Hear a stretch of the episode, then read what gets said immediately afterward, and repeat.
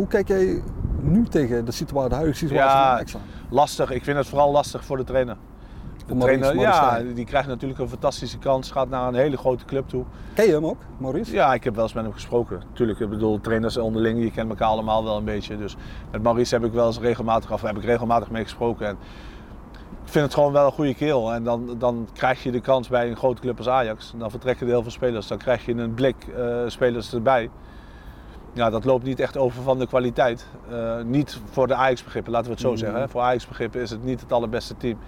Ehm, en dan heb je bijna, bijna medelijden. Dat je denkt van, ja weet je, bedoel, dan krijg je zo'n mooie kans. En dan eh, kijk je naar het elftal en denk je van, poef.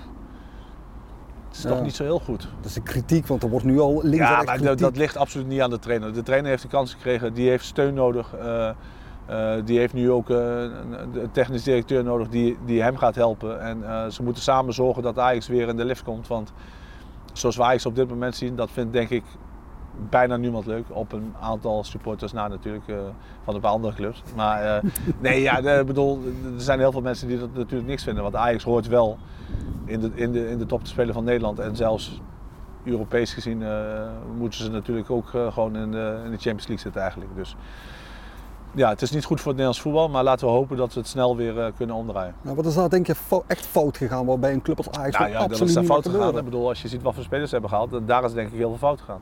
Dus heel veel spelers zijn vertrokken voor hele hoge bedragen, veel geld. Wat ook goed is, want Ajax moet ook verkopen. Alleen je kan ook te veel verkopen en te snel verkopen, waardoor je eh, op een gegeven moment in de problemen komt en je acht, negen nieuwe spelers moet halen of meer.